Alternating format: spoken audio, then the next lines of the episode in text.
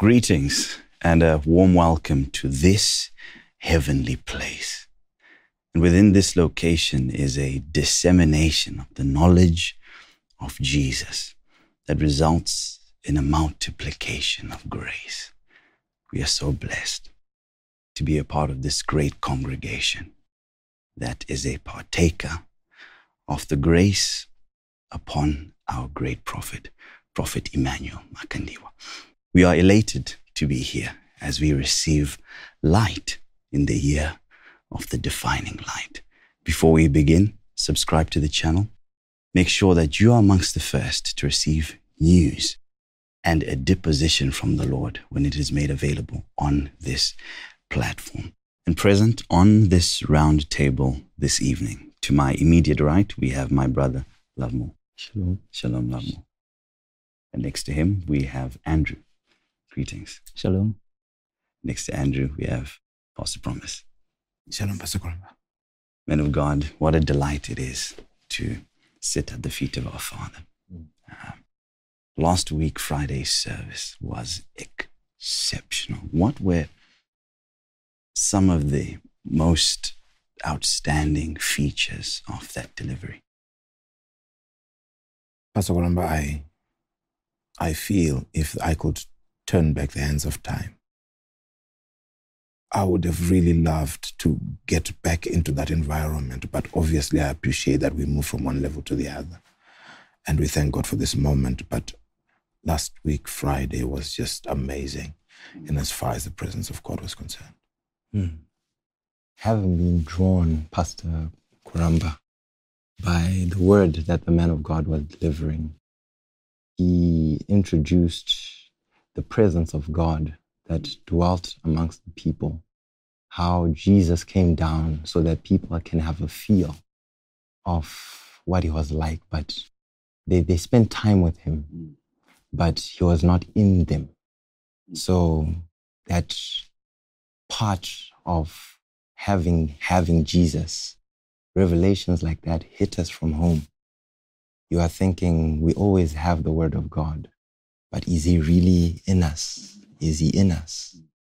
Yeah, I think it's a very uh, pertinent point that you're making. Um, I think as the way the prophet introduced it as the Jesus business, that um, it's about having the indwelling of Jesus such that you are then able to have that transformed and uh, regenerated body.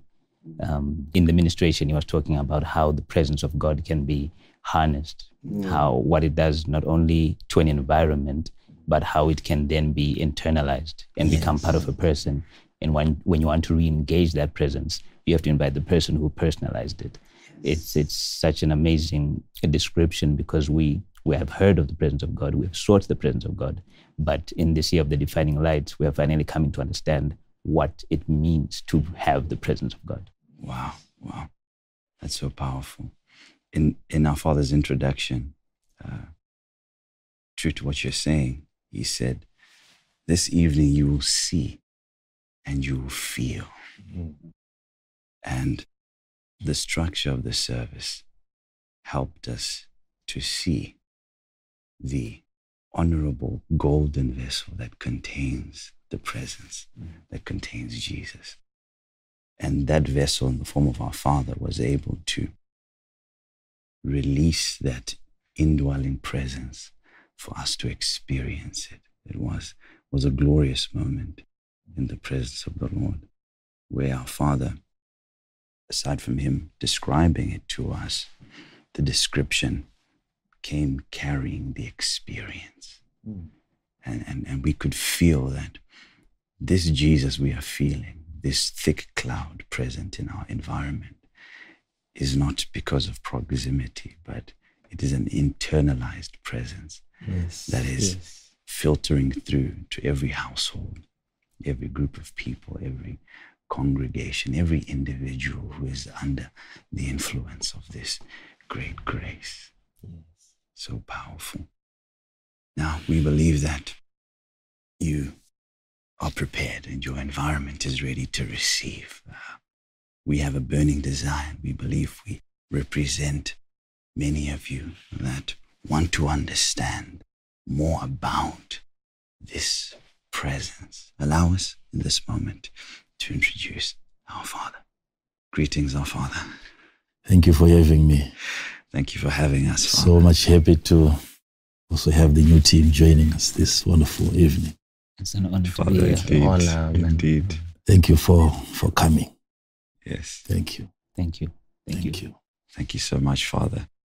As we were beginning, we had a small discussion at our fascination with the presence of God. Yeah. We believe we are representing not just us, but our brothers and sisters that are watching. Yes. Father, you, you touched on the presence of God. To us, felt like it is absolutely critical and it is the essence of our relationship with the Lord. We would want to understand, Father, more about the presence of God, how we can harness that presence, how we can keep that presence. And from keeping that presence, how do we utilize the presence of God? We felt like you just slightly touched on it. You gave us a teaser. You made us experience it. Now we want more of it. All right. Father, we thank you for tonight. We thank you for the word that you've made available, the word that we know to be sufficient. And we are here to be trained and to be equipped. And we are here to be clothed in your grace and in your power And in your several abilities. We are handing ourselves over to the hand that formed us Yes. so that we can be regenerated and be restored to that original man. And we thank you so much for bringing us together and for making your messages available and for ensuring that we hear and we understand and we become your heartbeat. Thank you for tonight. And we thank you again, Holy Spirit, for this privilege of sending me forth and allowing me to speak into the hearts of your people. Yes. And for that, again, I thank you in Jesus' name. Oh, yes. The presence of God is, is quite an interesting area because outside of it, as we have learned so far, we can do nothing. And um, it's important that we, since you want to hear more concerning that, Indeed, Father. let's take a bit of time and look into uh, different areas of the presence of God, and especially um, see how one can eventually tame the presence of God that was once in an environment and you have it. And then how you can live by it, and how that can become an advantage that you have over those without that presence of God. There's a lot of things to be discussed there. And the subject on the presence of God, according to what I've seen in the scriptures, it is endless Wow. Wow. endless. Yeah, you can never exhaust the presence of God. But I think it would be good if you can have the liberty as well to keep on coming in as we are as we are having this deliberation at any point. Thank you. You should want me to elaborate and clarify on some certain areas. You are, you are free to do so because we are here to learn. We are in a class. Thank you. And those watching us included as well, you can just send your, your question on the comment section whilst we are, we are doing what we are doing here. We will find time to look into that and and consider questions that you are raising as we are getting into the teaching concerning the presence of God. I, I don't even know where to start from because the presence of God is, is all over the place. Which presence of God would you uh, prefer having? you see, you see, the thing about the Holy Spirit, an issue which was so critical that we touched on on Friday was how Jesus made a statement that it was an advantage that he goes. And if he doesn't go, then the Holy Spirit would not come. And I said that it was because of a certain nature or a certain attribute Yes. found in Jesus that Jesus would hand over to the Holy Spirit before the Holy Spirit comes down. And it is important that we understand that the ability that Jesus now has to multiply himself into individuals who are now born again was made possible by the Holy Ghost. Right, right, right, right. It wasn't possible for all of us to have Jesus. Because the same um, Spirit of the Lord was at that time confined to one physical body, a temple, a body that was made for him, and he was supposed to be in there, fully as God, but at the same time, 100% human. But Jesus, whilst he was confined to that one body, it was only that one body at that time that had Jesus in it. Mm-hmm. Oh. So even if you had loved to be born again at that time, Jesus had no way. Of jumping into you from his body. oh, okay. But now he goes up, he hands himself over to the Spirit that helps him multiply. So the Holy Ghost is helping Jesus become multiple. Mm. So salvation is becoming possible where you finally have Jesus, if he's the five of us here, for all of us to have him all at the same time in his sum total.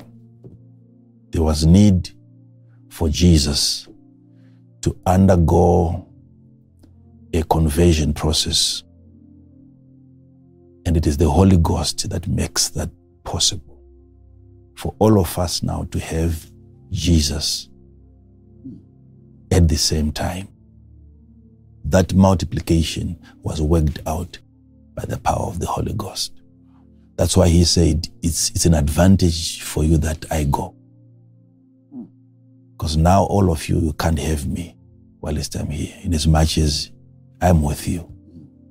But you cannot internalize, I, I cannot divide myself into the 11 of you. I can't. So he was somehow limited.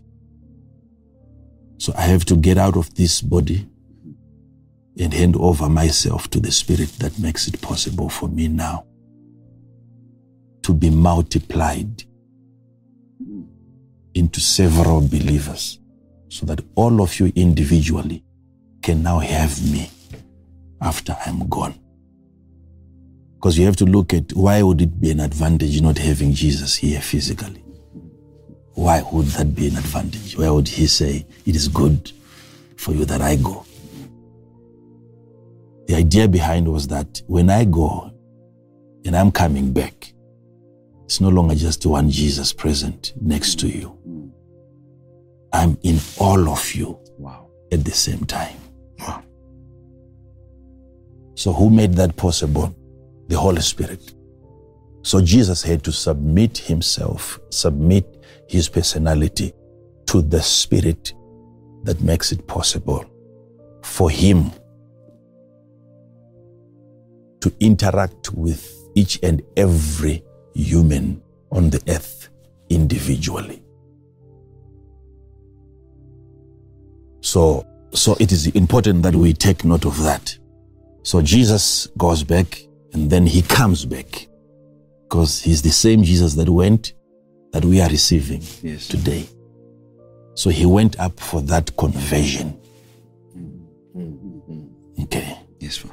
Yes, Father. And who is making that possible? The Holy Ghost. So we need to be careful now, especially when you hear that the Holy Ghost um, is coming to help us. In what sense? Probably in that same sense. Wow. It is most probably in that same sense where you cease to be just an individual who can do one thing at a time. That's hmm. powerful, Father. Hmm. Okay. That is powerful, hmm. Father. Yes. So you, so you just have to look at the limitations that Jesus had before he handed himself over to the Holy Ghost.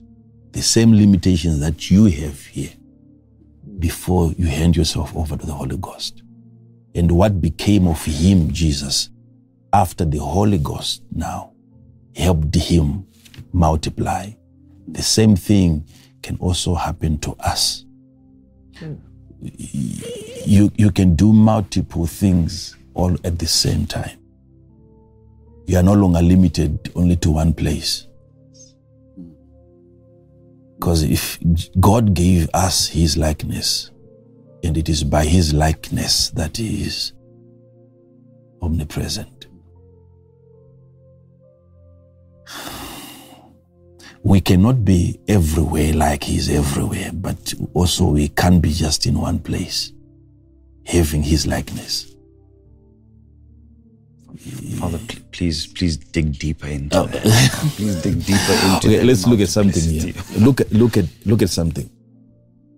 You see, the presence of God comes in different forms. We'll come back to this issue of having the Holy Ghost and what you can do Yes. having the Holy Ghost. Father, Father, please, please, Yeah. please, can I just probably throw this in?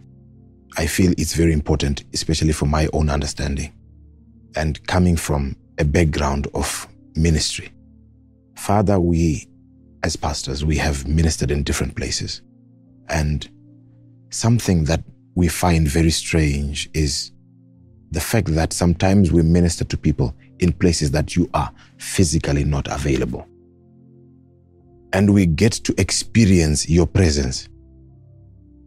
And we get to hear your name being spoken.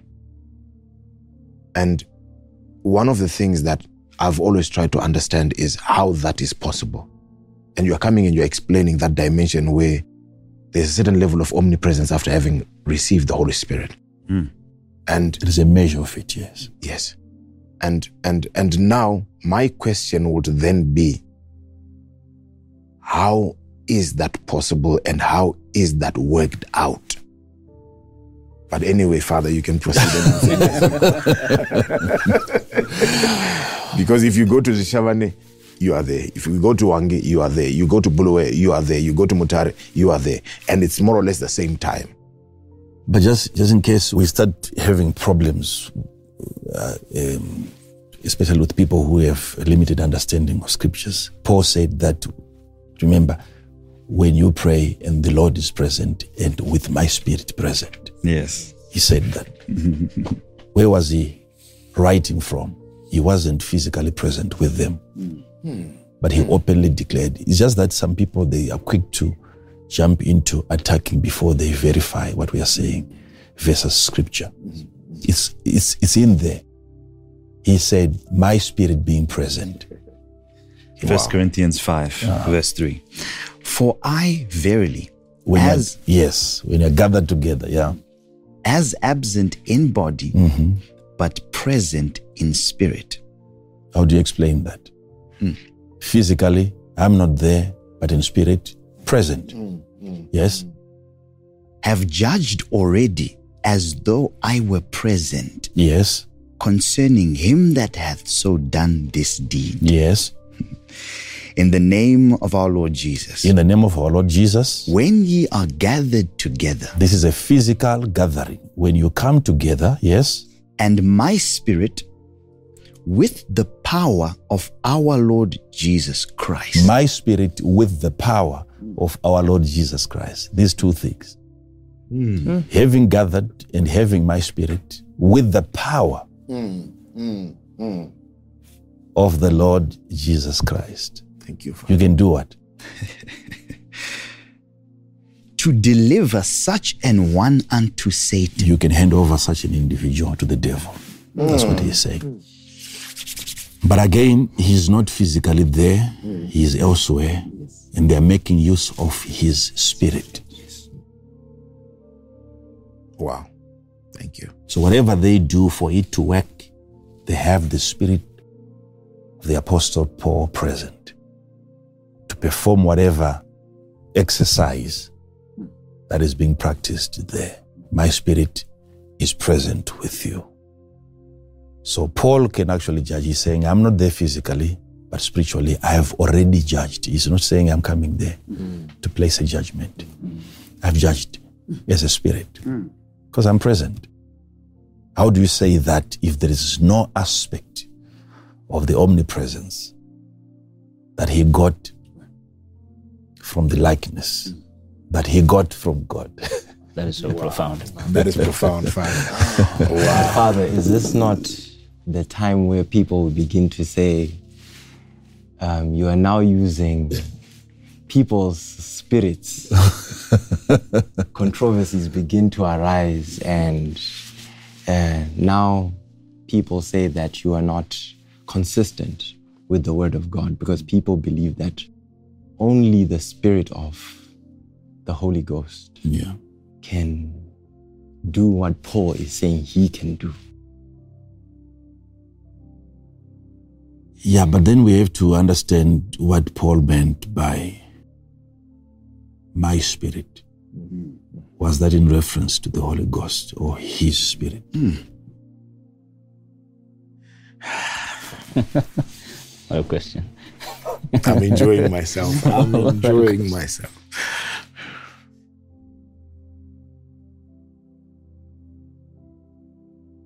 You see, most of uh, these arguments, they emanate from people not wanting to simply be logical. People don't have interest in reasoning. Because most of the things that they attack are things that they do on a daily basis. Because if you if you hear that, that kind of a term that why should you use another man's spirit? Hmm. The use of another man's spirit. And it's like the, the way they say it, it's, it's not the way that we say it. They have a way of saying it in a wrong way that it appears like it's, it's something completely wrong that is being done. But I don't know which, which part is really bad. Is it the use of another man's spirit or the, that man's spirit should never be used? Or is it, is there an element of abuse? Or is it just, you try to look at it, it's, it's so, it's so, it's so difficult to find, but the same guy who tells you you, you can't use another man's spirit, if he is to start, for instance, a bank, you can't have that without having people who are financially literate. You need an accountant also in there, Absolutely. making use of what? Even if we say that's not his spirit, but that's his what that you are using. And that's not you, that's another man. Another man's what? Spirit. even if it's not a spirit, let's call it a soul, because that's hmm. intellectual. You're covering the soulish aspect of the man. That is trained and equipped and educated in the area of finance. And that's what you hire to what? To use. And you're paying the man according to his soulish ability. You're making use of another man because, because your soul covers your intelligence, your reasoning, your mind. That's the soul of the man. That's what lecturers teach. So, And then when a man presents his application, you are looking for certain qualifications of the soul. right. Some, if they are coming, they are getting their job based on their physical abilities. Mm-hmm. You want him to be lifting up 50 kg mm-hmm. containers, throwing them into the truck. Probably you might not need him to be well equipped in terms of his soul, but physically. And then you hire the person based on his physical strength and what are you using there? Another man's body.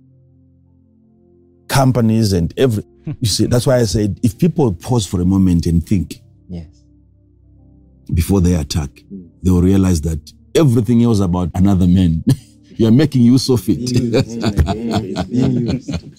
But Father, it seems you just enjoy making us feel silly. I think you just enjoy that because, because the way we feel right now, it's incredible. So if I if I give you a job based on your intellectual capacity, I'm making use of that part of you that you have developed.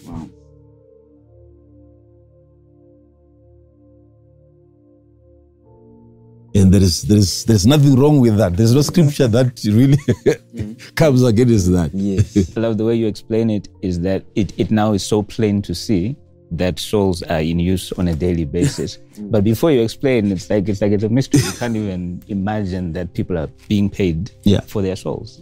It's, it's the soul. They would want to say it's the person physically, but still we are making use of another person. Mm, mm, and what is wrong with that? Where did God ever say that is wrong? God Himself uses us. Yes. My God. Yeah? You are being used by God. God uses people. What's wrong with that?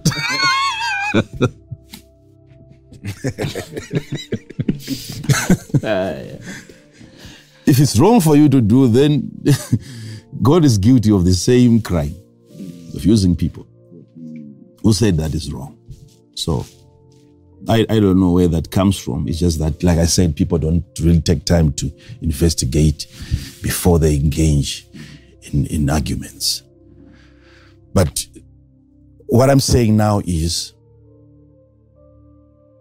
the spirit aspect of you, it being a spirit, it carries the likeness of God and it cannot be limited to only one place.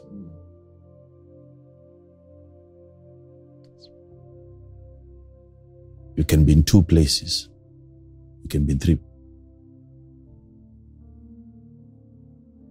You can't be everywhere like God is everywhere. But like I said, it's a portion of the likeness of God that you got. Things that you can do, not up to the measure at which God can do, but sometimes people experience you. They might think it was in a dream that you visit them, but sometimes it's a it's an actual visit. And it's happening at the same time. I told you before how the ministry started um, in a certain village growing up, and I told you know this story. And praying for hundreds of days and fasting, believing God for His visitation. I think I'll touch a bit on that uh, under this uh, topic on the presence of God. And having a feeling that really God wants to invade this space, but I didn't know how to go about it. So what do I do? I pray. And I'm fasting. No direction, but that was the direction Wow. until things started happening.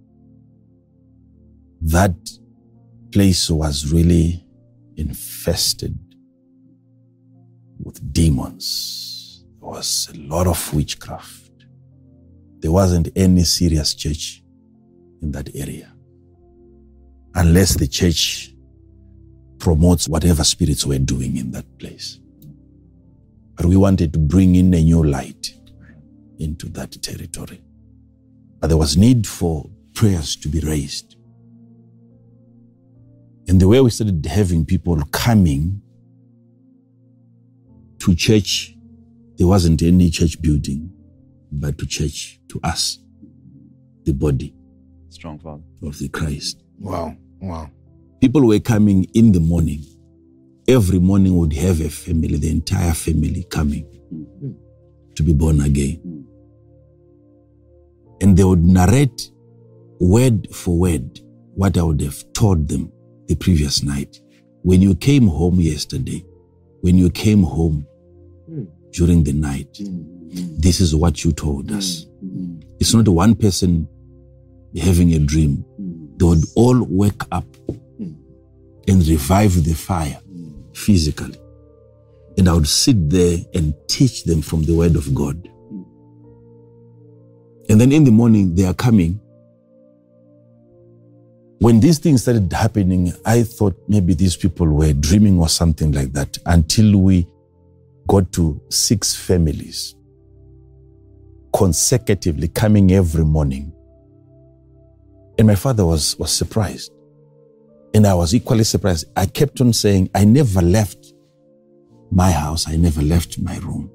I was there sleeping and praying.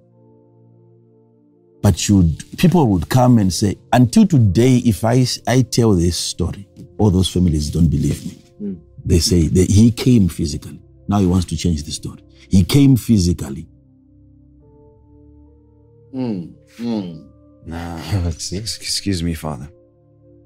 Then we, and today we are not going to talk about it. Excuse me, Father. All along, the mental construct that I had in my mind was omnipresence in the sense of spirit, not physically. Maybe it was spirit. It's the same thing. Physical spirit. Yes. Spirits are physical.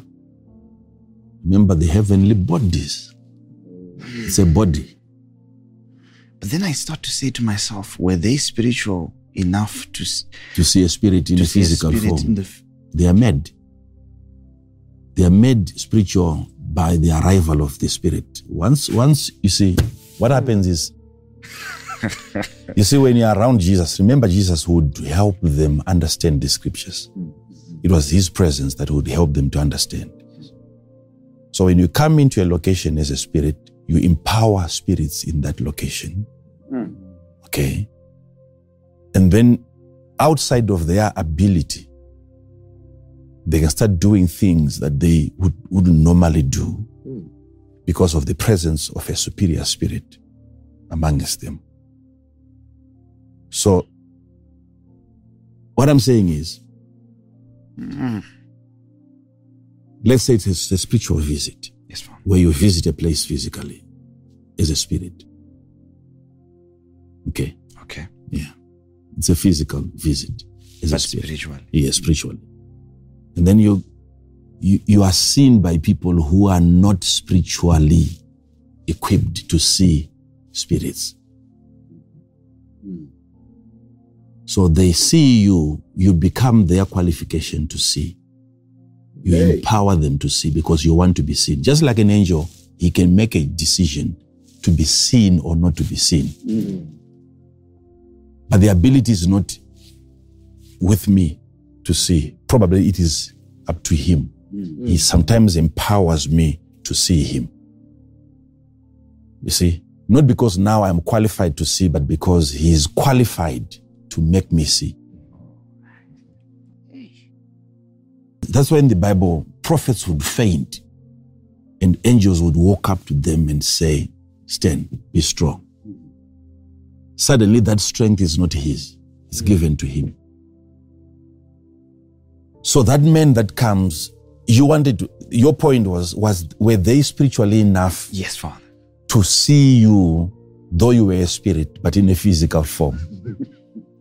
It wasn't their qualification, it wasn't their spirituality. It is the spirituality of the spirit that arrives in that place that empowers weaker spirits to see. That's why the moment you leave, they can't continue seeing into the spirit realm. Is that part answered? Yes, Father, it's answered. It's, it's so strange, Father. It's strange, yeah? It's so strange. See this. The six families, it was day after day after day after day. They almost completed the week. Every morning, knowing that someone is coming to say, I told him this. You look at my commitment. When I get into, into the field and I'm, I'm plowing, I'm there, I'm committed. Until it shifted, some people would say, I met him in the afternoon. Until my father said, Now today I was with you the whole day. We were in the field. He started also believing me that, ah, something is happening. These appearances, Jesus would do that after resurrection. He would still do that after resurrection with a glorified body, of course. But what else are we supposed to do with the likeness of God if it's not that? What does the likeness of God do? Do we just. Uh, So we can exercise the likeness of. it can be exercised, it can be practiced. It can be practiced. That's why Jesus, God Himself, allowed Adam to practice it. He allowed him to practice it. Exercise dominion on the earth. You cannot give animals characters, names, if it's not by the likeness of God. How do you formulate a behavior? It's not just saying you're an elephant. No, it's, it's the creation of a, a, a behavior. That's the meaning of a name. It's a character. It will behave according to the name. So it's not just naming, it's handing over a character. How do you hand over a character if you don't have it? It must be something that you had within yourself to then give it away. You are empowering animals and creatures to behave in a certain way. You are empowering birds to fly. How can you do that if there isn't any ability to fly within you as a spirit? How, how, how, how, how, do, how can you do that? Tell me one thing that you find in a computer that, is, that isn't in a man, in a man's mind. Is there something that you can put in a computer that you don't have mentally? You can't. So everything that, that you now find happening within the computer came from a human being, nothing extra. So how do you make a bird fly? So these creatures were different before they were named. They behaved different after they were given names. Some of them were just physically present, but no physical abilities. They wouldn't do much without their character. So many things are, are distorted in the Bible. Yeah. Distorted in the way that they were presented in terms of writing, wanting us to understand what was happening. Mm. you see birds, birds coming out of the water, but put it back into the water today. It dies. dies. Yeah. They are in the class of fish. How do you say to a serpent, you will crawl from today if it was crawling already? With your belly, and that became the case. What was it like before? So things have been changing. Animals have been changing ever since. But I don't want to get into, into that. But I just wanted you to look at something that, in as much as they were being called birds, they didn't have the ability like they had after being named by Adam. Something was lacking with the bed, something was lacking with the lion, something was lacking until they presented themselves before men, before God's likeness, and characters were distributed and they began to behave like that. Yeah, Father, I, I don't mean to continue to just dwell on this subject, but I, I can't help to be amazed by the miraculousness of what you're describing because it's almost like um, a multiplicity of existences Yeah. that the Holy Spirit can cause. As, I don't know. I, I don't know how to view myself anymore. Am I just a single spirit, or I'm I'm I'm I'm a multiple? Because I'm trying to understand mentally. Maybe that's the problem I'm Yeah, having. yeah. You have a big problem. I'm trying to understand how it is that you are in your room, you are praying, you are sleeping. Maybe consciously, you are not um, deliberately exercising yourself in that way. But you are in another location, communicating sense. You're, you are explaining matters. yeah.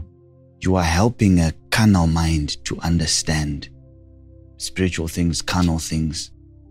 But in another place, they even say you brought your Bible. You had you had your Bible with you. and yet you are sleeping. Yeah. So I'm trying to understand the spiritualness possibility of that. I help me, Father. It I think if we go to the six families, it would, it would help us understand. No, those ones they'll tell you I came physically.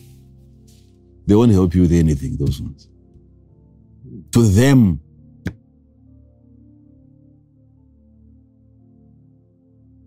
how is it?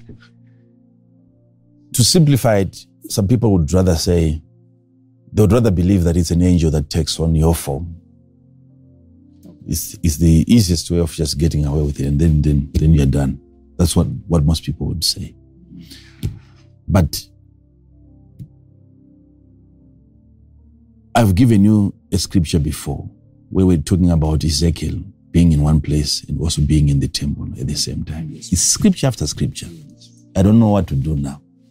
what else I'm supposed to quote?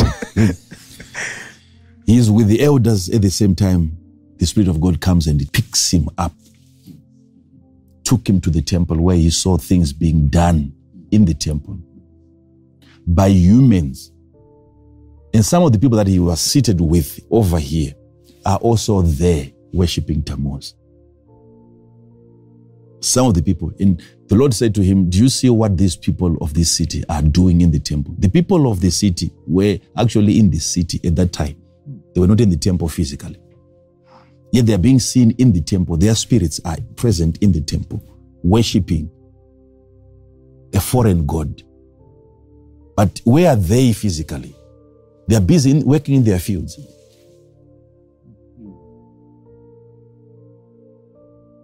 Hmm. So,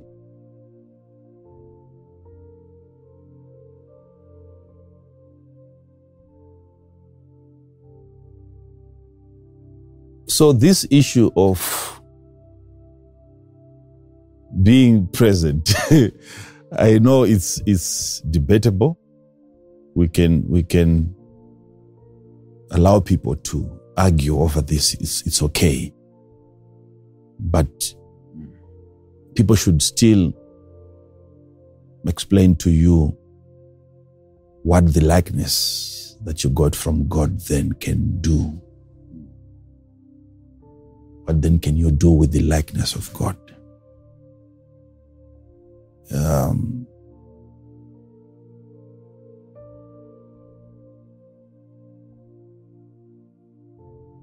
I'm hearing this story. My father is calling me, come and hear what this family say. I come, I sit there, and then I hear this. You were saying this and this, and because of that, now we are coming, we want to be born again. What did I say? You said this when? Yesterday. Where you came home. That's how that church started. That kind of evangelism at that level.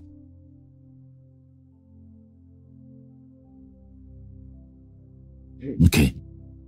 Now, the question that I've answered, which is very important that you raised, were they spiritual enough to see you if you went there as a spirit? It's up to the spirit that went there to help the people there to see and to identify it. So, you cannot be everywhere, though. Okay. You cannot be everywhere. But you see, these things. Okay, how about maybe I have to ask you this question How are you seated in heavenly places? In Christ Jesus. Must I answer it like a theologian or must I be honest? I don't know. How is that possible if a man is supposed to be limited to only one place? How are you existing in two dimensions all at the same time? Ask anyone who's going to argue. That's why sometimes, whilst I'm teaching, I'm already answering before they start attacking. yes, Father. Yeah. We are already quenching the fire. How are you seated in heavenly places right now? And yet we have you present down here. Your spirit is here.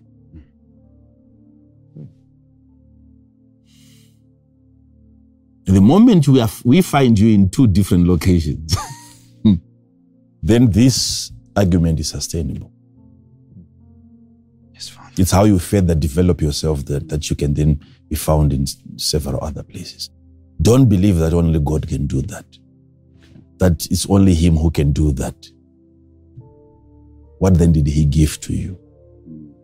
His image and his likeness. His likeness. You appear like Him and you act like Him to a certain degree. But then we have a lot to touch on. The presence like the presence of God. Just like yourself, you appear in different forms.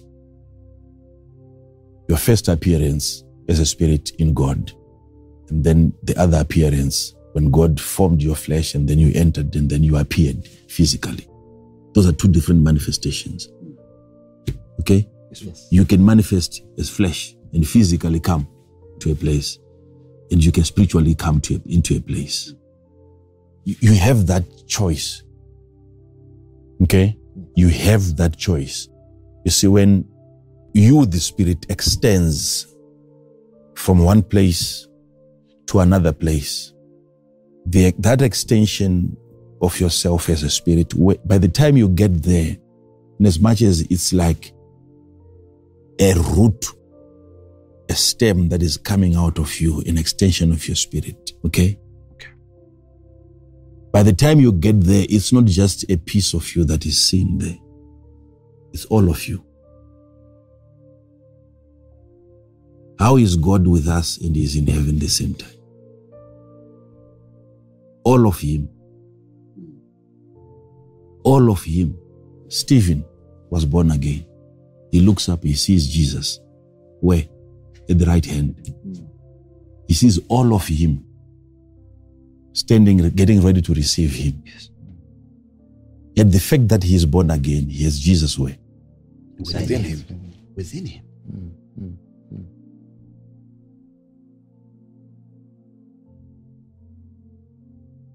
There's a lot to talk about. But see, it's just that right now, the presence of God that you can see, that you can interact with, is the presence that comes at your level of understanding. That's why there is need for men and women to be raised by God to cultivate the area before He arrives Thank you, Father. so that people don't miss His visitation. There's always people who are there to do the forerunning of the coming of the Lord, hmm. just like what John did. Prepare ye the way, the preparation of the way of the Lord. Hmm. Was not just so that Jesus arrives safely. No, it was so that it would be, it would be easy for people to identify him at his arrival. Because you can miss the visitation of the Lord. So, what do you do? How do I harness the presence of God? There's a lot that we need to talk about here. Thank you. I don't know how to go about it, but let's let's try. Thank you. Let's try. Thank you, What I'm saying about the different manifestations of God, when, when we study First Kings chapter 19, verse 9. First Kings chapter 19, verse 9. And he came thither, This is the prophet Elijah, and he comes where? thither, Uh-huh. unto a cave. So now we have a prophet. Where is he hiding? Okay. In a cave. Just picture this. One of the greatest prophets that ever lived is in a hiding place, fearing for his life, having done some marvelous things, calling fire down from heaven. Now he's in a cave, he's afraid of death. He's in a cave. Now what happens? and lodged there. Yes. And behold, Behold, see, the the word, word of of the Lord came. came to him. What is coming to him? The, word, word. of the Lord. Now, there are instances where you have the word of the Lord coming to you, and yet the word of the Lord coming to you is not the Lord. Hmm, hmm. He's speaking to you from wherever he is. That is why God is in the business of calling people to himself, and he calls them by his word because they are not where he is, and yet his word gets to where they are, and they are called. You, you see very soon as you are reading. That's what I'm saying is exactly what happens. The word of the Lord is the word of who? The Lord That came to him. came to him. And what did the word of the Lord say to him? And he said unto him, What doest thou here, Elijah? What are you doing here, Elijah? What is it that you're doing in this cave? And what did he say? And he said, I have been very jealous for the Lord God of hosts, Uh-huh. for the children of Israel have forsaken thy Notice covenant. who who is responding here? Elijah, Elijah. And he's responding to what? The word The of word. the The Lord. word of the Lord. And he's not saying, I've been jealous of you.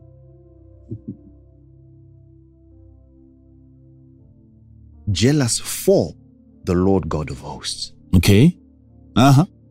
For the children of Israel have forsaken thy covenant, Mm-hmm.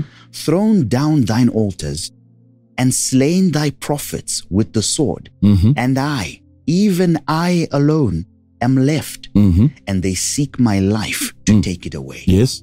And he said, Go forth. Who said go forth? The word of The Lord, word of the Lord now is telling the prophet to go forth. Uh-huh.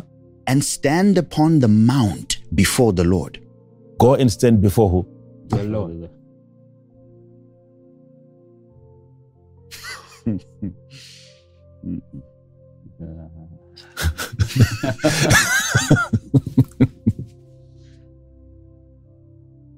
Oh.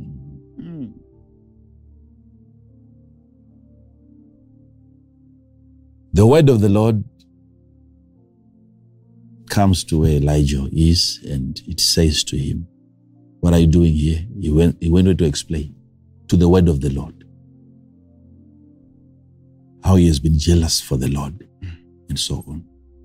And then the word of the Lord says to Elijah, Leave this place.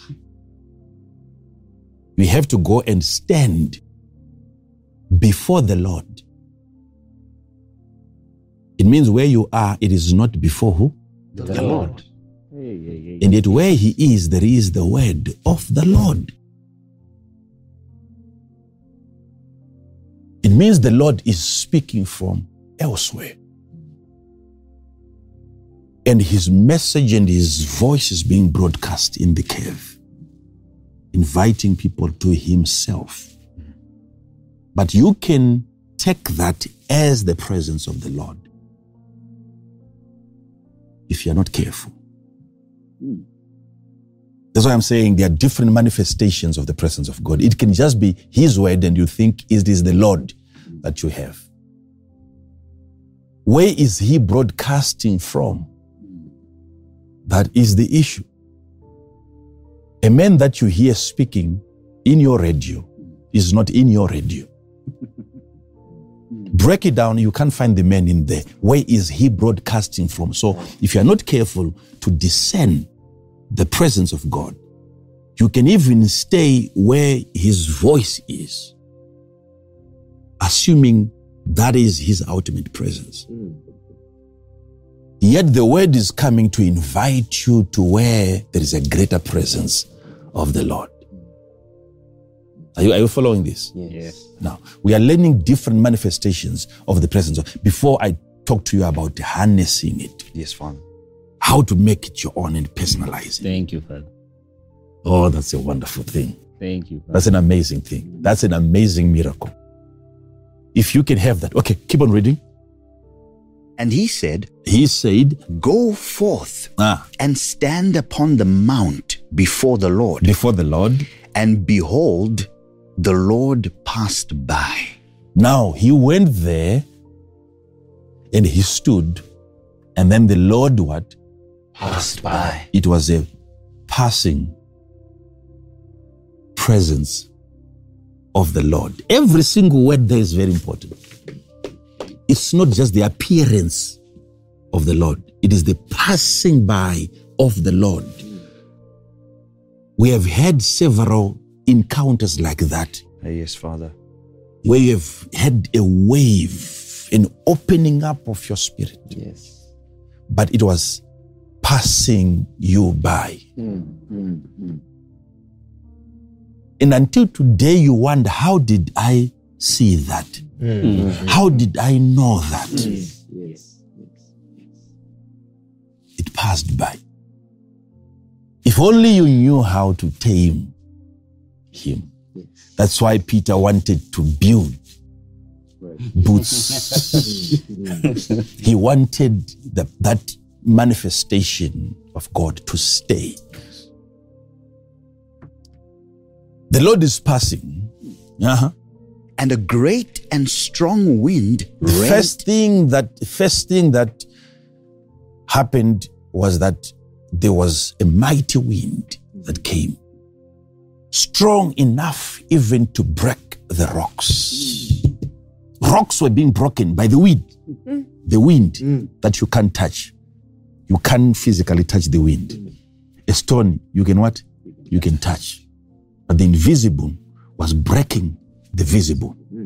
What is not tangible was breaking that which is tangible. Look at what spirits can do even to the physical. Preach it, Father. Breaking it in. So spirits can touch the physical and alter it. Breaking the rocks. But all this is happening because the Lord is passing by. The first thing that we see happening is the wind. Uh-huh. And a great and strong wind rent the mountains Yes. and break in pieces the rocks before the Lord. Before who? The, Lord. Before who? The Lord.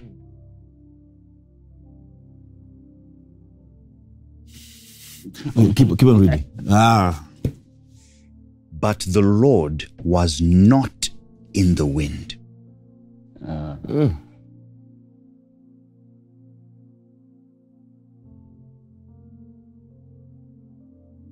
the Lord was not in the wind. It means, according to his level of discernment, he could not find the Lord in the wind.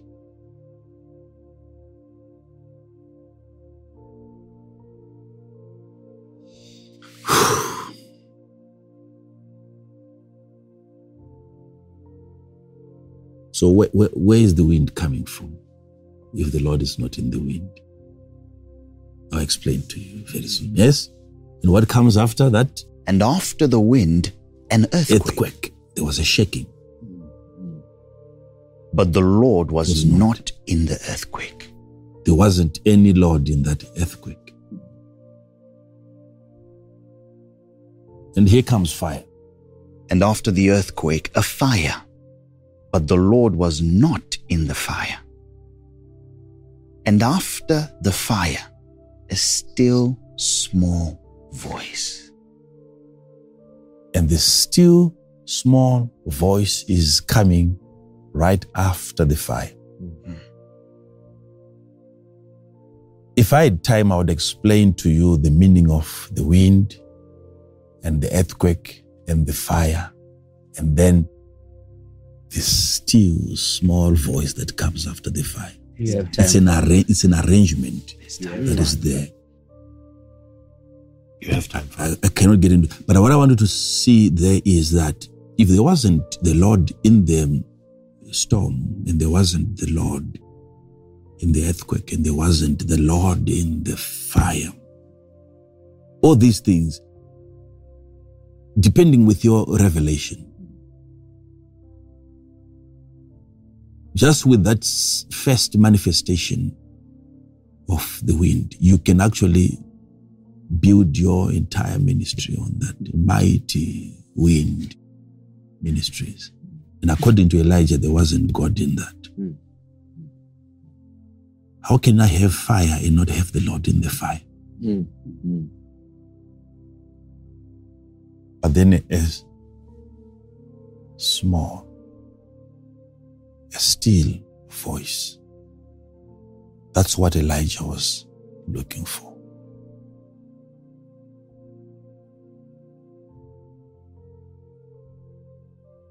Is it because really there wasn't God in the wind? Is it really true that there wasn't God in the earthquake? What is shaking the mountain then? You told me that I have to go and stand before the mountain where the Lord is, and then the mountain is shaking. Who is behind the shaking if it's not the Lord? Yes. So, what I can tell you there is that there was the Lord indeed. It was the, the Lord's doing. Okay. Okay. How can we just have fire here without God's involvement? Hmm. If you see, if you notice the wind, the earthquake, Yes. the fire, all these things are as a result of the presence of God. Hmm. Wow. Okay. Indeed. But the reason why he's saying there wasn't the Lord in the earthquake, there wasn't the Lord in the wind, there wasn't the Lord in the fire, is because God didn't want him to focus on that. He wanted him to focus on the voice. What God is about to say. Now, another man can actually come and not find the Lord in this still voice and find the Lord in the earthquake depending with his level of discernment of the presence of God. You would think that Elijah was perfect in his prophetic. Hmm, hmm. That is why you believe this is his understanding. This is what he observed that there wasn't the Lord in the wind mm-hmm. according to his ability Okay. by then. Okay. The same thing can happen to you and you can find the Lord in the wind. That was according to him. According to him. What do I mean by that? I'm saying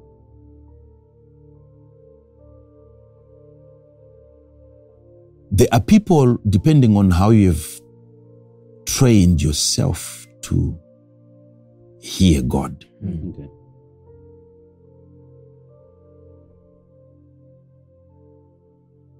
Hmm. When the wind is blowing, hear this. Yes, sir. When you are in the middle of a storm, are you trained? Are you equipped enough Come on. To hear the still voice? when there is a shaking, can you hear the still small voice? When you are in the midst of fire, when things are upside down, and all hell has broken loose, things are getting out of control from your family, from your job, finances, emotionally. You have lost everything. You are right in the middle of the fire. Can you hear? Can you find the Lord there? According to Elijah, he could not find God in the violence. He needed peace at the end of his ministry. Mm, mm. Don't assume he was correct that there wasn't the Lord in the violence. You would think you would think like that because you think he was so perfect in his, he was so accurate in his prophecies, and yet he went on to tell God, all the prophets are gone, mm. and God gave him a figure, not just of the other prophets, but people who had not worshipped. Seven thousand. People in general who had not worshipped Baal. How come he is not aware of that number, such a big number? Mm. The fact that he can miss that he's not all by himself means also that he can also miss the presence of the Lord in the storm. It takes great grace for you to identify the fourth man in the fire. Mm. Whilst you're going through fire, the question is, where is God in this fire that I'm going through? If you can locate him, then you're spiritually mature. Hmm.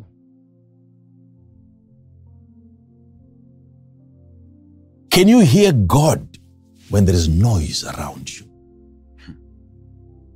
You have to train yourself. Even as a prophet, there are times when you say to the kids, okay, it's time up, guys, time up, time up, time, you can go.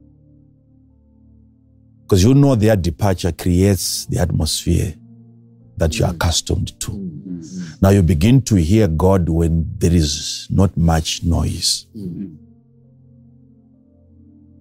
But what are you going to do now when you are in a chaotic environment and you still want to hear God?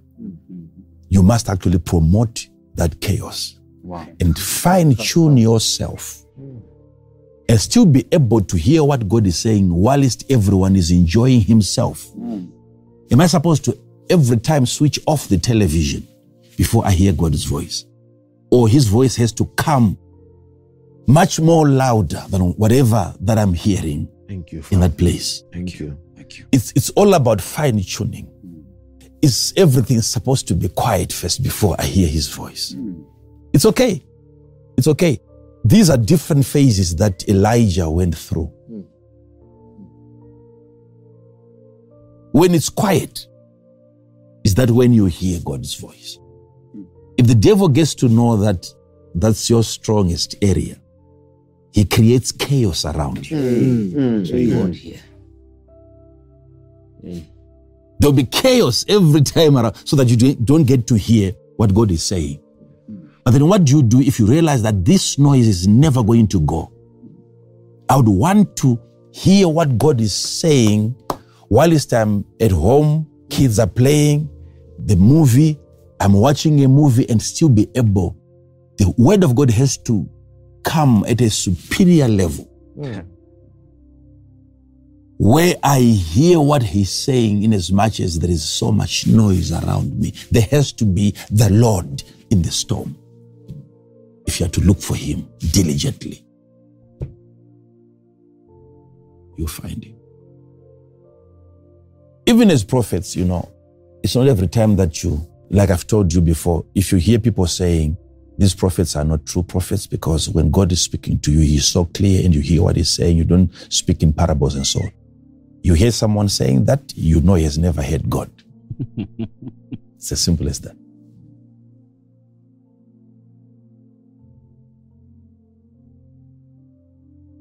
It's not always easy. it's not always easy because when God speaks, He speaks from His environment, and communications are coming. They can be intercepted. Okay? Because this is a realm of lies. Wow. The devil is called a father. He gives birth to children that are called lies. There is a layer on the earth that converts truth into a lie hmm. that God Himself is aware of. That is why when He received a message in while he's in heaven, that there is a sin happening in Sodom. He came down to verify. Why? He came to find out whether this was really happening. Why would God come down to verify? That, that's an amazing question. Because there is a layer that contaminates information. Hmm. A message from earth, it can get to God altered. Therefore, God having to come down and find out for himself in case the devil has dis- distorted information. The same thing happens also when information is coming from him hmm. down to earth. It can also be altered. You end up hearing something else that God never said. If the devil is the father of lies, he's not going to create lies out of nothing. The raw material is the truth. That's what he alters. That's, that's what he works oh with. He, he finds the truth, he arrests the truth. And with the truth, he creates a lie. It's profound, Father. So information from heaven coming down can be hijacked by the devil. Hmm. And you end up hearing God according to the devil, who has now altered the truth. Hmm. Did God say you shall not eat of every tree? Hmm. And in trying to correct him, that no, no, no, no, not every tree. Hi, Jay. Thank you, Father. Thank you. So information from earth to heaven, God makes sure that he verifies it before he makes a move. I've come to find out. So what, what do you also do when you receive information while it's on the earth before you move? You have to go up. Then you verify, did you say this? Is this what you said? Mm-hmm. You have to be heavenly before you make a move. Before you surrender your resignation. Wow. Say, I no longer want to work for Coca Cola. Thank you. I want to be a pastor. You must first go up and verify is this information coming from you? So understand that there is that layer. That's why he's called the God of this world. You can't be a God without a kingdom. Hmm. It can't be kingdom without system. You can't have systems and not have uh, the ministry of uh, information.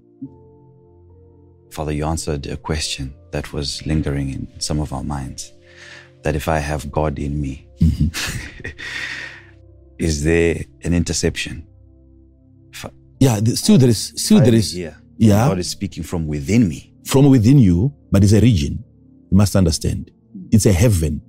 When we talk about heaven, we are not talking about flying into the sky. No, no, no, no, no.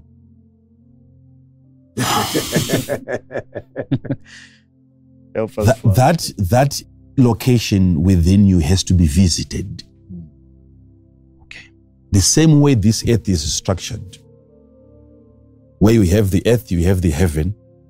Your your body is from earth. Mm-hmm. Okay? Yes, So there is a journey between your flesh and the heaven within you, God within you. That information to be passed on before you move into doing something physically, it has to be verified. Right. Because you see, the devil is at work. That's why a physical body can be possessed whilst you are born again spiritually. Mm-hmm. What does that mean? You have the devil working out his own agenda in your flesh, whilst you are born again, you are heaven within. Wow. Mm. So, in as much as you have God within you, I'm not saying travel to heaven and verify. That layer that that distorts information is within you. It is within you. You have to fight with that. Thank you, Father. So, what you have to understand now is that if I feel like doing something physically, I have to consult the Spirit. Where do I go? Inside.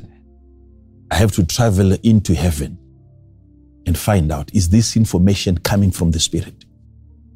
Before I do this physically, mm. before I physically marry this woman. Mm. Is she beautiful according to the Spirit within? Mm.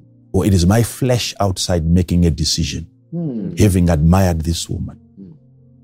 So before I approach and I seize the opportunity, I have to first fly within into myself and verify is this information, is this arrow coming from you that I should approach this woman? Sometimes you'll find a contradiction hmm. that she's so good looking, but something then tells you this is a dangerous person to have in your life. Who is saying that? The heaven within. Hmm. The heaven within. So I'm saying you- have to be altered, you have to be traveling and verifying information every time. But what I'm saying is, when God is bringing his presence into a place, people are supposed to be raised. You see in the book of Luke, chapter number 2, verse 25, there is a man there who was a devout man, dedicated, waiting for the consolation of the nation of Israel. Yes. And a message was given to him by the Holy Ghost that you you will not die until you see him coming, the Lord Christ. Uh-huh. And behold, there was a man in Jerusalem Mm. whose name was Simeon. And the same man was just and devout, Mm. waiting for the consolation of Israel. And the Holy Ghost was upon him. And it was revealed unto him by the Holy Ghost that he should not see death before he had seen the Lord's Christ. And he came by the Spirit into the temple. And when the parents brought It means he wasn't in the temple hmm. when Jesus arrived. And then he came by what? By the Spirit, He came by what? The Spirit.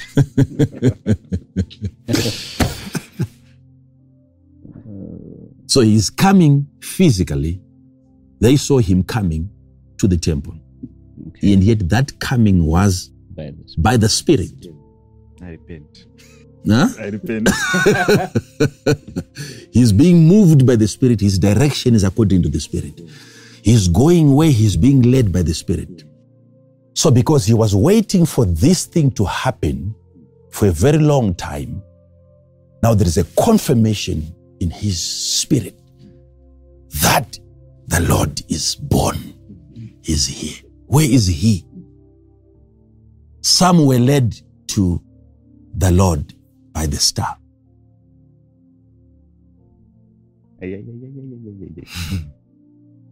They came to him in a manger, being led by the star, star. in the sky.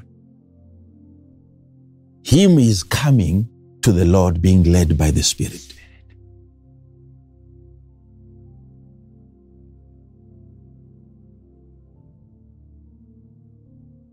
He's not the only one praying for this to happen. There is Anna also at 84 years. yes. Praying. Hmm. And there was one Anna, a prophetess, the daughter of Phanuel hmm. of the tribe of Aser. Hmm. She was of a great age and had lived with an husband seven years Yes. from her virginity. Uh-huh. And she was a widow of about four score and four years, A widow of about. You hear that? Okay. Uh-huh. which departed not She from the temple, departed not from the temple. What was she doing there? but served God with fastings and prayers night and day. And the Bible is calling that serving God. She's in the temple, serving God. How? Fasting. Fasting Pray. Pray. and praying. She did not depart from one place. That's why I said to you, God will have to raise people. When you talk about the presence of God, it comes in different forms. Maybe like fire, maybe like this, like this. We'll explain that. But for any of those manifestations to occur, there is need for a man, a woman to be raised by God who goes ahead of that presence and he prepares the way. So that when finally the presence of God arrives, people will not miss the Lord in the storm. People will not miss the Lord in the earthquake. It will be easy for people to identify the Lord in the midst of an economic chaos. Hmm. Right. But that responsibility is given to certain individuals hmm. in any generation hmm. to forerun a manifestation of God. She also came to the temple having picked spiritually that, oh, the Messiah is here. And she coming in that instant, That what? that instant, That what? instant.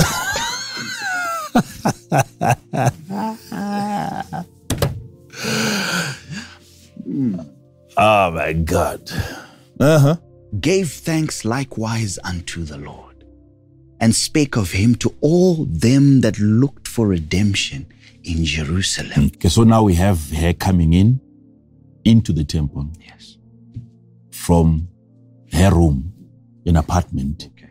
okay, within the premise of the temple. Every house there is the temple.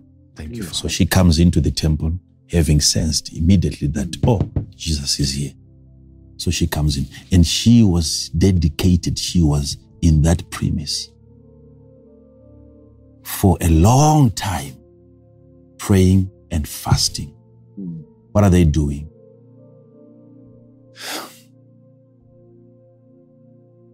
What they are raising there is a thy kingdom come prayer.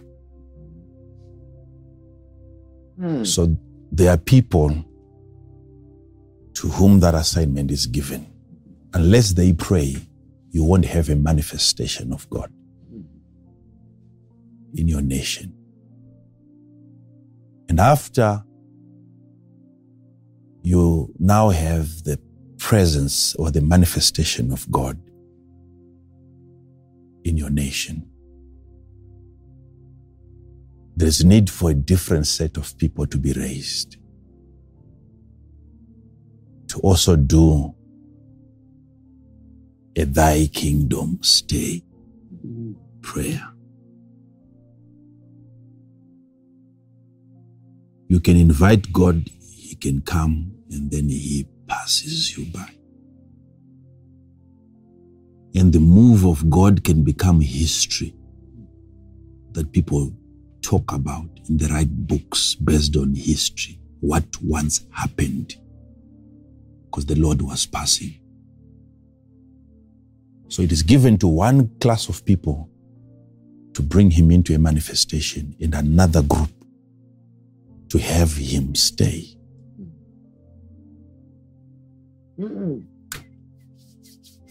That's strong, Father. That is so strong. So the first group, they are coming, they are praying, God visit us, God visit us, God visit us, God visit us. And then sometimes God brings his presence, and the other class of people have to take on that responsibility. And that one uh, now, their focus and their emphasis is on a certain kind of holiness and their behavior that sustains that presence of God in that location. Want him to stay. they start talking on a certain character. They are so radical, they are so strong, they focus on a certain behavior so that the presence of God stays. We don't want this to become history. Yes. Okay. Let's have God once and have Him forever. Yes. What do we do? What is it that the presence of God is interested in? Let's behave according to that presence. that manifestation of God. Thank you, Father. So they're not just praying, they are also preachers of a certain conduct that is required by that manifestation of God. Let's behave like this, and the presence of God won't go away. Hmm.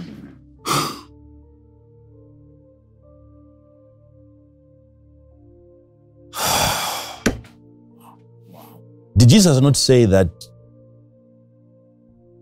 because you knoweth not the day of your visitation? Yes. It means God had actually visited them. Let me give you some kinds of God's visitations that you might find so weird. You wouldn't think that's God visiting um, a nation. When God says that I will visit your iniquities and your sins, what is He coming to do? It's judgment. So the manifestation of God, He will manifest to that group of people in form of judgment. When people begin to get their judgments and they are paying the price for their wrongdoings before they even get to hell, it is the Lord's visitation to a nation. And people are busy praying for God's visitation that comes in another manifestation. And then when God begins to expose people that are doing wrong, and the truth starts coming out, is the Lord's visitation. Look at what he said in Jeremiah, chapter number 29, verse 10. For thus saith the Lord, Mm. that after 70 years, This is captivity declared. After 70 years. years in Babylon, uh-huh, be accomplished at Babylon, yes, I will visit you. I, the Lord, will what? Visit. So when we talk about the Lord's visitation, let's look at what happened after 70 years. Is there a cloud that came from heaven, entered into Babylon? No. Be careful when the Lord says, I'm going to visit you. I'm saying this because people are not well trained and equipped to identify the Lord's arrival. Hmm. They don't know what the Lord's visitation is. That is why, right in the middle of a revival, you can be found praying for a revival. Because you are not accustomed to that manifestation of God. God visited Israel in Egypt. Did we see him coming in walking? No. No.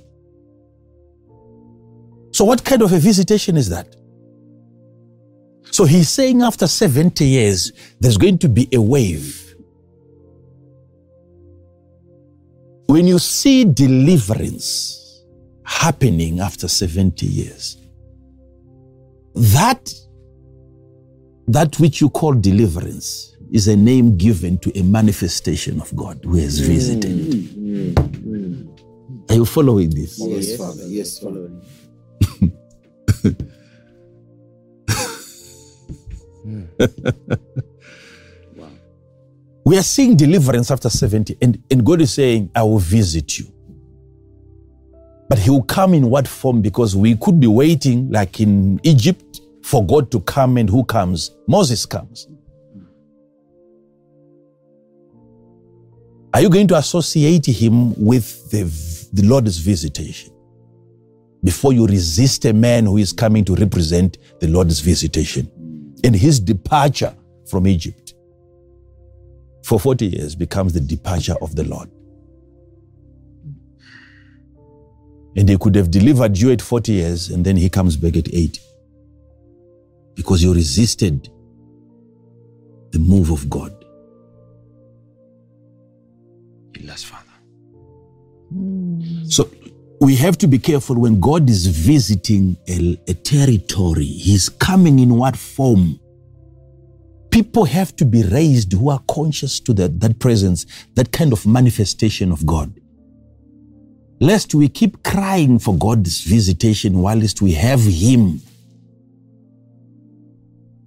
What really is sustaining people when we have witnessed the economy, it has tried to destroy and to dismantle every family. Mm-hmm. And yet people are still alive. Who is feeding the people? What kind of an economy is that that has superseded our physical economy? Who is sustaining the lives of people? If there is no visitation of the Lord,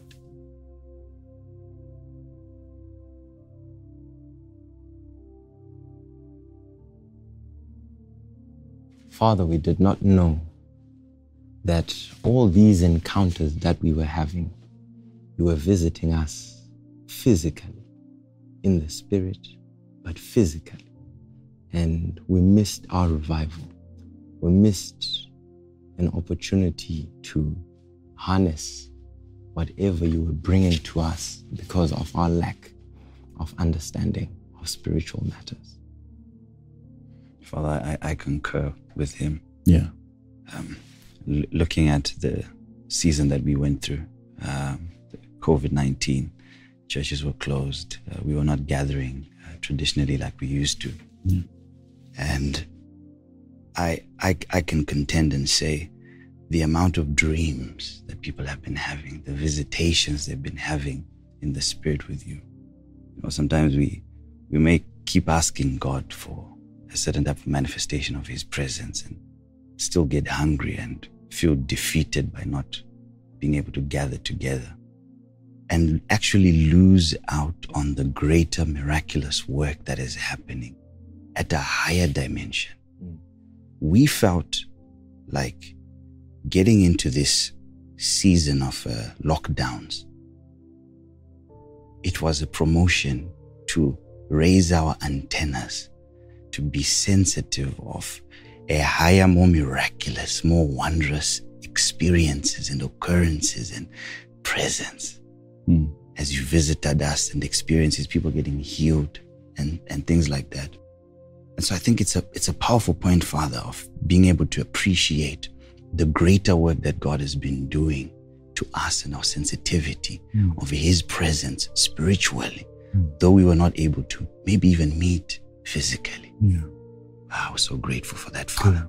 Grateful. And uh, just maybe to buttress what you're saying, think about the, the the way that you've presented the teaching, where we've come to understand that um, the invitation of the presence of God in a place or amongst the community, and the sustenance of that presence, in as much as yes, God has the power to decide, but it seems from what you're teaching that the onus is on us.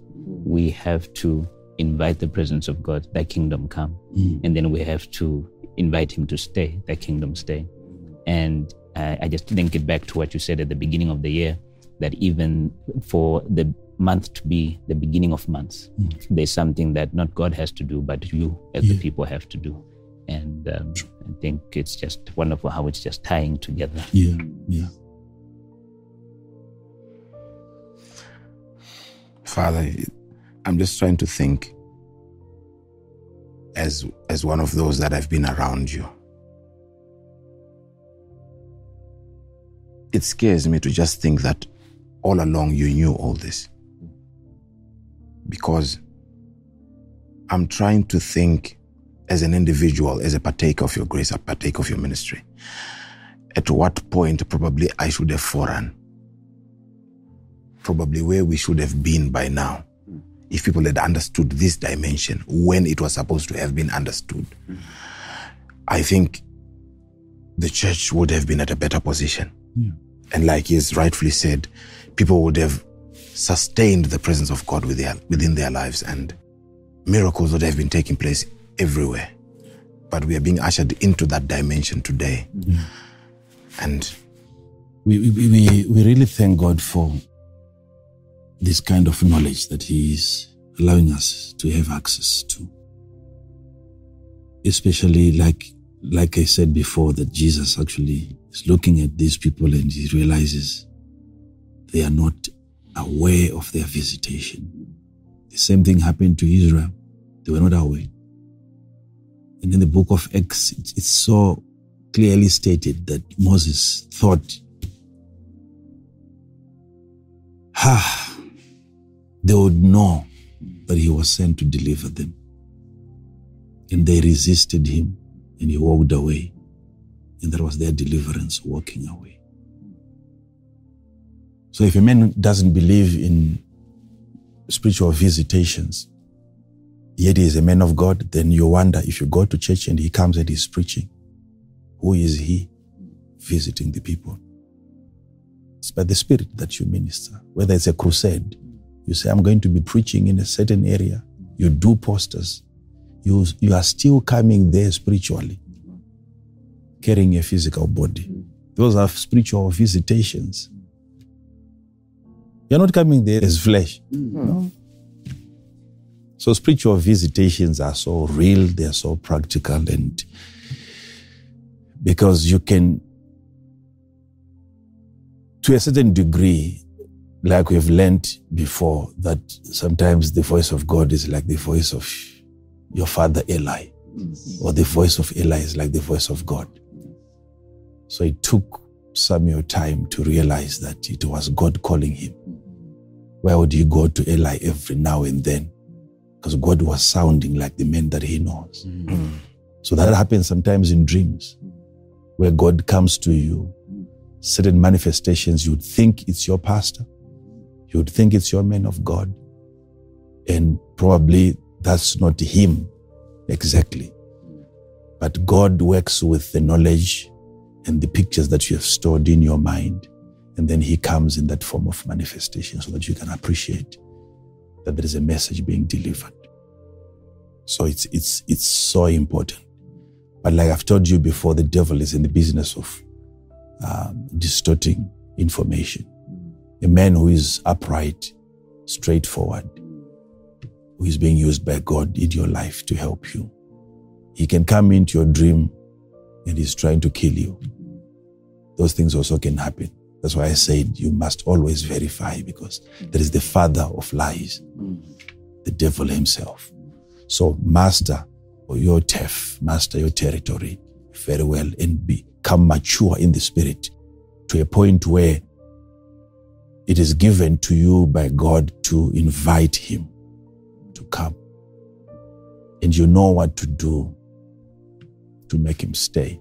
Hmm. Like you are raising a point here that it's up to us. And that power is not like people would say, Do you think we have that much power? Yes, it was given to us by him. His mission is to bring Sodom and Gomorrah down. But he doesn't go straight to Sodom. He passes through Abraham's house for his consent. Why? The earth was given to men to reign and dominate it. So God, when he's coming to earth, he has to be ushered. We have to host him. Hmm, hmm, hmm,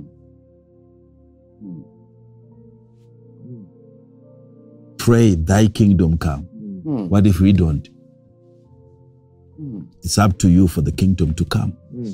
So he gave us that mandate to introduce him to his own creation. Yes. Yes. That's how powerful he is. He's not powerful to an extent where he, he violates what he has created. He is powerful enough to submit to his own power that he has given to us. Invite me. Concerning the works of my hands, command ye me. Hmm. Would you say that being God? Yet he said that. Hmm. Command me hmm. concerning the works of my hands. A command. He's so comfortable. Not like some of the little guys that you see trying to protect God. They think he's uh, a he's an amateur. they try to protect him. Hey, only God can do that. Only God. Only, uh, no, no, no, no, no, no. he's a big man. He's a big man. Some of you, like even you, you have your, your your son at home. You would want your son to become exactly like you. Yes. You would want even your son to become better. Yes. And he says, "What you evil fathers." How about your Father in heaven? If you know to give good gifts, being as evil as you are, how about your Father? It is your Father's good pleasure to give you the kingdom. So this idea of thinking only God, only God, only God wants us to get to a point where okay, I don't want to say that. Let me leave it. Let me leave it. But the presence of God can be invited. Once you have it, you can make it stay. How? That is the key now. Maintain a character that makes that presence of God comfortable. The reason why Jesus is saying when the Holy Ghost comes, He will teach you, He will remind you everything that I've told you. How does He know? He was present on Jesus because He came like a dove and stayed on Jesus and remained on Him. So whenever Jesus was teaching, the Spirit was present on Jesus, hearing what Jesus was saying. So he's the best person to then bring you into remembrance because he attended the, all the services that Jesus had, he was present and he memorized everything. The same spirit was upon uh, Simeon. The Holy Ghost was on him, not in him.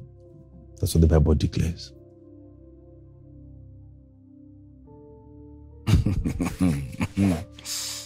Because Jesus had not yet ascended, the Holy Ghost had not yet come down to dwell in us. Eh? And the Holy Ghost was upon him. Upon him, not in him. Yet they could do that with the Holy Ghost upon them. How about us having him inside of us?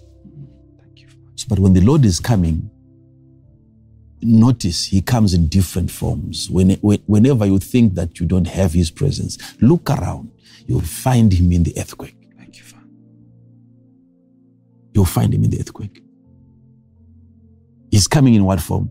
Hosea chapter number 9, verse 9. Hmm.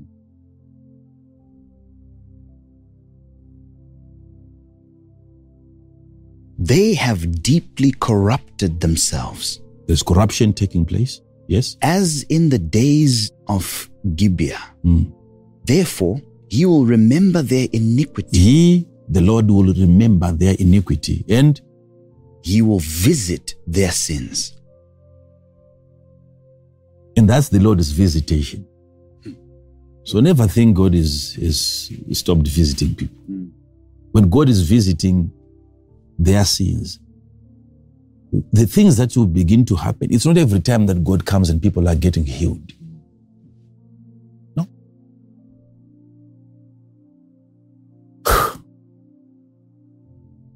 Sometimes God visits a place and people are dying. They are dying as a result of a manifestation of God. But people would not call that a revival. Yes. Never. Never. What have you missed? You have missed the Lord's visitation there.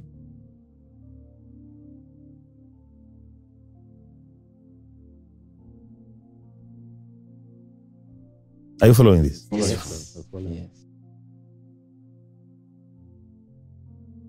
This is something. God is love. yes. Yes.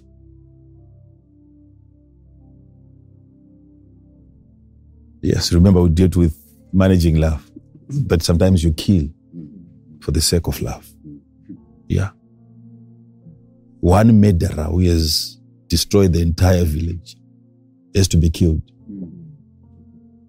because we love the people. We have to protect them. But this presence of God that kills, for instance, let me give you something that you can work with, which is there in the scripture. God is saying, a priest that comes into the holy place has to pass through the brazen laver. And then they have to wash their hands, their feet. And the reason being that so that they don't die. Hmm. Okay. He's alive outside of the presence of God, yet he dies in the presence of God. If he doesn't follow a certain conduct, there's a protocol for him to remain alive in the presence of God. Wow. Be clean. But what is happening there? Can I show you something? Sure. Why is it that if he appears before God dirty,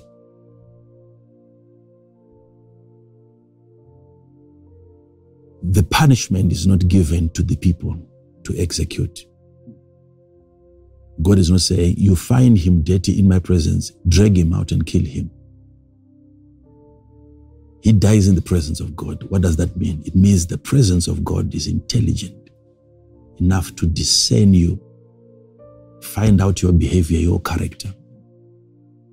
And then it is powerful enough to kill you by itself. The presence of God.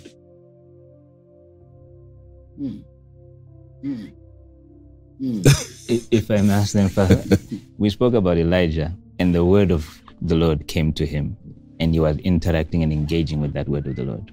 Now you've opened up a verse where the presence of the Lord is in itself intelligent and active, active to the extent that it can kill or, I suppose, sustain life if you are clean. Are these then um, facets or dimensions of the presence of God? Can they be taken as personalities? Um, if they have that aspect of intelligence, are they, if one can interact with them in that way, uh, how would you describe them? Are, are they entities? Are they personalities? Are they aspects? Help, help me. This is God. this is God. the same one God manifesting in different forms. Okay. But when the anointing is upon your life now, you have to be given a behavior. You see, I would have loved us to look at a scripture. Uh, We have the time. our time is up. We have That's the problem. When Nadab and Abihu died, okay, and everyone else was crying, and the priests that then were invited to come in by the servant of the Lord were instructed not to expose their heads like what other people were doing, and not to um, expose their bodies and to rent their clothes. Leviticus chapter number 10, verse number 1. And Nadab and Abihu, the sons of Aaron, took either of them his censer and put fire therein and put incense thereon. We'll talk about that at some at some point. Talking about different manifestations of the presence of this is a counterfeit now. Okay. They took the fire, which was not recommended for use in the house of God. Now they're presenting incense before God. Yes. And offered strange fire before the Lord, Yes. which he commanded them not. hmm And there went out fire from the Lord The actual fire then came. and devoured them, and they died Mm. before the Lord. You see that? And these are priests. Yes. Uh huh. Then Moses said unto Aaron, This is it that the Lord spake, saying, I will be sanctified in them that come nigh me, and before all the people I will be glorified. See? This is what the Lord said that I will be sanctified In them that come nigh in me. them that come nigh. I will be sanctified in them that come nigh me, those that are coming to minister. I will be sanctified. And again, what? and I will be glorified. All the people I will be glorified. By what? He's just killed people. And the Lord is glorified. This brings glory to God when wrong men of God are being judged by God. God gets more glory than when they were ministering. It is their death that brings more glory to God. Ah, okay, keep on reading. You, you hear something. And Aaron held his peace. Mhm. And Moses called This is the father now. He held his peace. He's just been told that this is what God said. Yes. What you've seen happening to your sons. God has started his revival. He wants to be glorified. Wow. By killing all these bad guys. Glory. Yes. Uh huh. And Moses called Mishael and Elzaphan, Mm-hmm. the sons of Uzziel, the uncle of Aaron, Yes. and said unto them, Come near, carry your brethren from before the sanctuary, carry them from there. Yes. sanctuary, Uh-huh. out of the camp. Mm-hmm. So they went near and. You see, no one touched them. No one killed them there. It was the presence of God that killed them. Mm. So before you say, we need your presence, God come here and so on, you must understand these things can also happen. Don't always think that why are people so dying? We're not praying enough. Sometimes it's because you prayed enough. Wow. Don't miss the presence. It comes in different forms. Yes. Things that you think have gone wrong, sometimes things are going right. It's according to the presence of God that you have invited. It's just that you are not aware of those different manifestations. Go and pick them up, B- drag them out of the presence of God. Yes? so they went near and carried them in their coats hmm. out of the camp, mm-hmm. as Moses had said. Hmm. And Moses said unto Aaron and unto Eleazar and unto Ithamar his sons, mm-hmm. Uncover not your heads. Whilst you are crying, because they were supposed to uncover themselves hmm. And expose their bodies while it's their mourning. Okay. And the instruction was what? Uncover not your heads, Yes? neither rend your clothes, Mm-hmm. lest ye die. You also die. If you are seen mourning for these people, you will die. And here comes the reason. and lest wrath come upon all the people. But let your brethren, the whole house of Israel, bewail the burning which the Lord hath kindled. Okay, look at verse number seven. And ye shall not go out from the door of the tabernacle of the congregation, mm-hmm. lest ye die. Mm. For the anointing oil of the Lord is upon you. Lest you die, for the anointing oil of God is upon you. What does he say? He's saying it is that anointing that will kill you.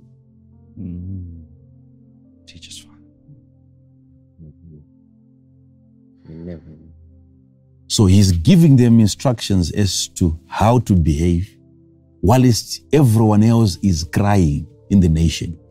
You are not allowed. So you have to behave according to the oil that you have on your head. Oh, Prophesy, wow. Father. Prophesy. If you join them in speaking negative, it is you that dies. What kills you? The presence of God upon your life. Mm. So you become to live a different life. You are no longer expected to behave like them. And they wonder, how come you have such? It's according to the oil. You die, that oil upon you, it, it will kill you. That's what he's saying. So all these are different manifestations of God upon different people. But what you need to learn is to be in prayer sometimes when you are inviting his presence. Sometimes it's good that you also describe the kind of presence that you'd want to have, but do that in the spirit. Do that in the spirit because the spirit knows what you, we ought to pray for. Thank you, Father. Yes. So when you feel like you need his presence, you you want that presence to address what? And he will arrive in that form.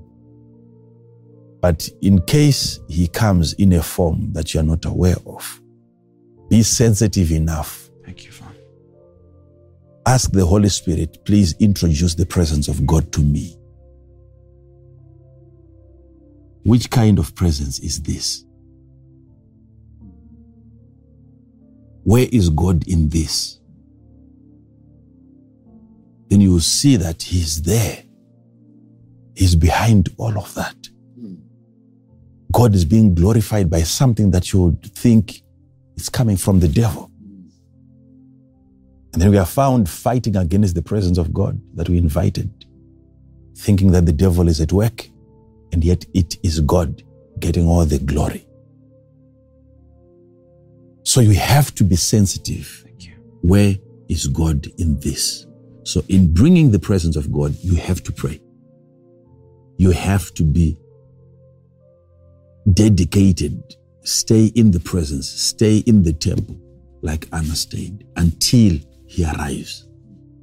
And when he arrives, you know he's here. Instant. You know things will happen around you. You know he's here. I can't be feeling, I can't be seeing this unless God is in this house. And the next thing is, I need to have him here for the rest of my life. Yes. What do I do? Because we know this God, he would speak to kings in Babylon. They would see visions. Hands would come and write on the wall, but that never repeated itself. But there's a man who had God through and through, Daniel. How do you do that? Character is very important. Thank you, Father. Thank you. Hmm? Yes, Father. Character is very important. So when you're focusing on the presence of God, I would finish by saying, don't just focus on that and you think that's all. You see, an instruction was given to Moses to come up with a garment, a priestly garment. And at the hem of the garment were the pomegranates and the golden bells. And maybe you can read that and then we can bring this to a closure mm. for now. Okay.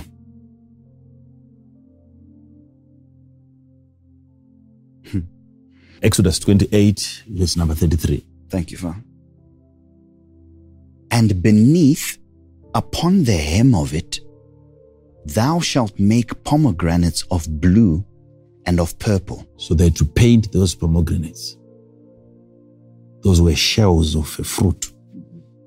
Make them and you tie them at the hem of the garment that Aaron is going to wear. Yes? and of purple and of scarlet, hmm. round about the hem, All those colors, they have their significance, they have their meaning. But keep on going. and bells of gold between them round about. The bells are supposed to be between, Yes. between sandwich, the pomegranates. So you have a pomegranate, you have a golden bell, you have a pomegranate, you have a golden bell, you have a po- pomegranate. So that what happens? And a golden bell and a pomegranate, Mhm. a golden bell and a pomegranate. You see? You see that? It's just right next to each other. Yes? Upon the hem of the robe round about. Watch what is happening now. And it shall be upon Aaron to minister, It shall be upon Aaron to minister. Uh-huh. and his sound shall He is what? sound. He is what? Sound. He will produce a sound. Whilst he's ministering, there is a sound that he has to produce. Ministry has a sound. Preach it, Father. Teach us. Don't want to get into that. We are, we are just closing now. So that when he's producing, he will produce a sound going in and coming out. Read it. And his sound shall be heard when he goeth in unto the holy place before the Lord, Mhm. and when he cometh out, Mm. that he die not. That he what? Die not. So when we talk about a pomegranate, we're talking of a fruit. That's the fruit of the spirit. When we talk about the golden bell, that's the gift. You see, gifts, they produce a lot of sound. When somebody's gifted, you hear it from as far as Kenya, as far as Mozambique, as far as um, India, as far as Russia, you get to hear that there is a man. It's a bell that is ringing. Hmm. That's how spiritual gifts manifest. They, they market themselves. Hmm. They produce a sound. But right next to the gift, there ought to be a fruit of the Spirit. Okay. So that you don't have one gift hitting against another gift. Then the sound gets distorted. So it's the character of the man that deals with the distortion of the sound that his gifts are producing. In the midst of every way, don't just be praying for spiritual gifts. Have an equal number of the spiritual fruit. So that in the midst of the gift of healing and the gift of prophecy, in between, there must be self control as the fruit of the Spirit. So that this gift doesn't fight against, doesn't rub against the other gift. Thank you, Father. So the insulation there is the pomegranate. So there is no conflict amongst the gifts. What insight. That is so profound. Okay? Yes. Because if that is not done, what happens is the minister dies. Hmm. You don't want to die. You want to keep on ministering it. You don't count the number of the bells and also count the number of the pomegranates. The fruit of the Spirit is what. There is no man of God who is mature based on his gift of the Spirit. Maturity is based on the fruit.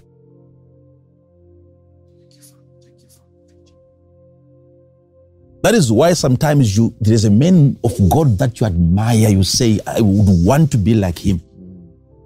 But when you get close, you find that, oh, these are just bells. There is no fruit.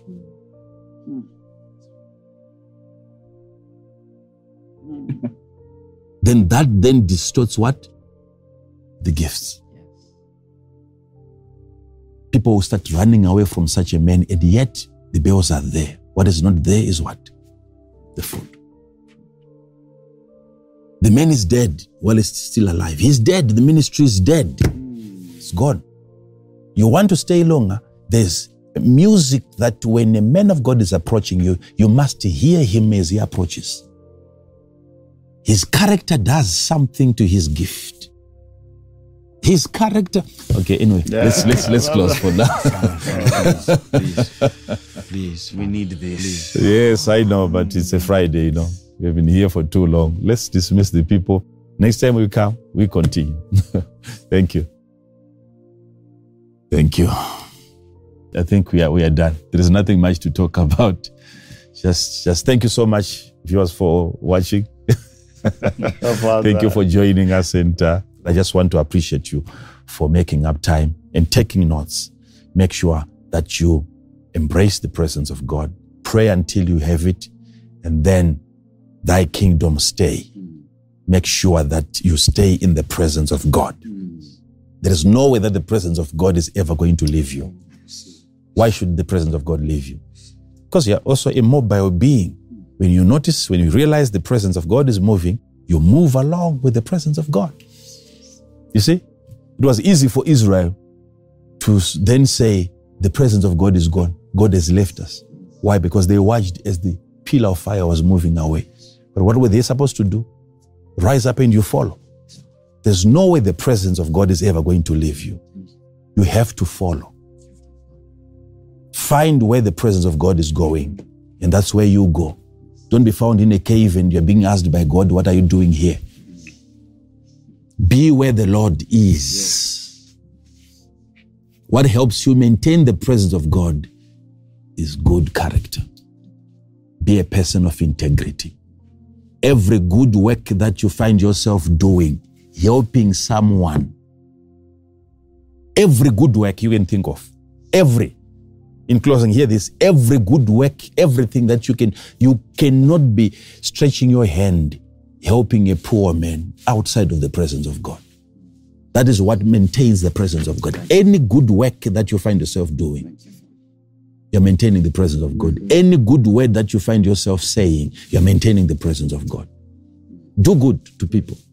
Do good to people. Despite what they do back to you. Whenever you find yourself doing good, you're maintaining the presence of God. So keep on loving God's people, in as much as some of them do not have God. They are God's people. Keep on loving them. And as you keep on doing so, what you maintain is the presence of God. It stays with you. Whether you feel it or you don't, it stays with you. Believe you me on that one. Okay? So, like I said, you can let the people go. Thank you so much, Father. Thank you. We love this light. We want more of this light, Father. We want more. Thank you so much for establishing us in this amazing truth and in the presence of God. Thank you, Father. You're welcome. We are blessed tremendously. Engaging in the presence, harnessing the presence, having the presence, character. Yeah. Let's walk in that. Let's enjoy the presence of God wherever we are. Till we meet again next time. Shalom. Shalom.